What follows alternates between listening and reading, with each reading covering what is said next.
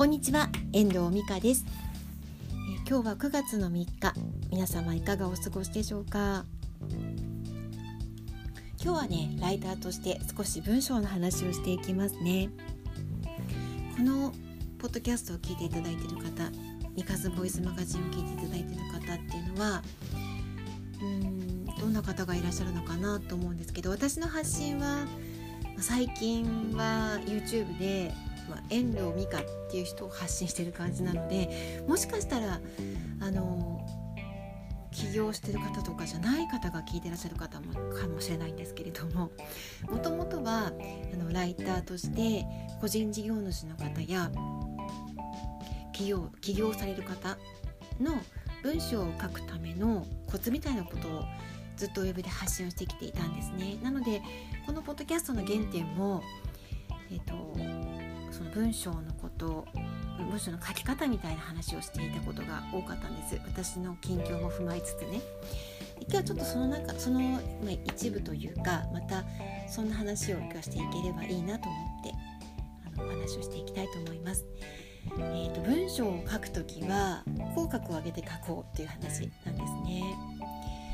であのー、嬉しいことだったりとか楽しいことを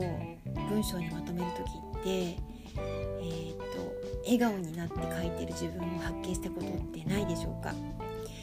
私はね今日実はあの YouTube のチャンネル登録者が300人になってそのことをメルマガ読者さんに報告するためにメルマガを書いたんですね。実は最近メルマガを書くのがとてもあの大変っていうか苦痛になっていて何を配信していいかわからないなっ誰に向けて何を発信していけばいいのかなってところですごく悩んでいたんですよ。なのであのすごくかしこまったりすごくいろいろ考えてこねくり回したりとかしてたんですけどちょっと前までは以前そうだな1年1年くらい前までのメルマガって結構楽しく書いてたんですよね。でここのところ多分自分のいろんなこの興味の広がっていく範囲が変わってきてるのでそんなところにぶち当たったんだと思うんですけど、まあ、今日は素直に喜びの報告のメールメルマガを書いてねすごく楽しかったんですよ。でこれを読んで喜んでいただける皆さんの顔を浮かべて書けるっていうのが最高に楽しくてそういう風に書いていった方がきっとさらになんか喜びを運んできてくれるような気がしてならなかったんですね。誰かに向けて書く文章って今はそんなにあのないと思うんですけどやっぱりあの書いてくれる方の笑顔とか書いてくれる方あ読んでくれる方の笑顔とかなんか届けたい人への思いっていうものが募ってくるとねやっぱりいい文章って書けるのかなってことを感じます。これはねあの個人事業主の方や起業家の方ではなくても自分で個人でね Twitter をやっていたりとか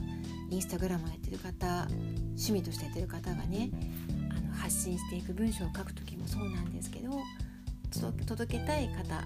の表情を思い浮かべながら書くってやっぱすごく大事だしすごく文章を書くのが好きになるんじゃないかなって思うんですよね。なんかそんな原点を今日はなんかメルマガを書きながらなんか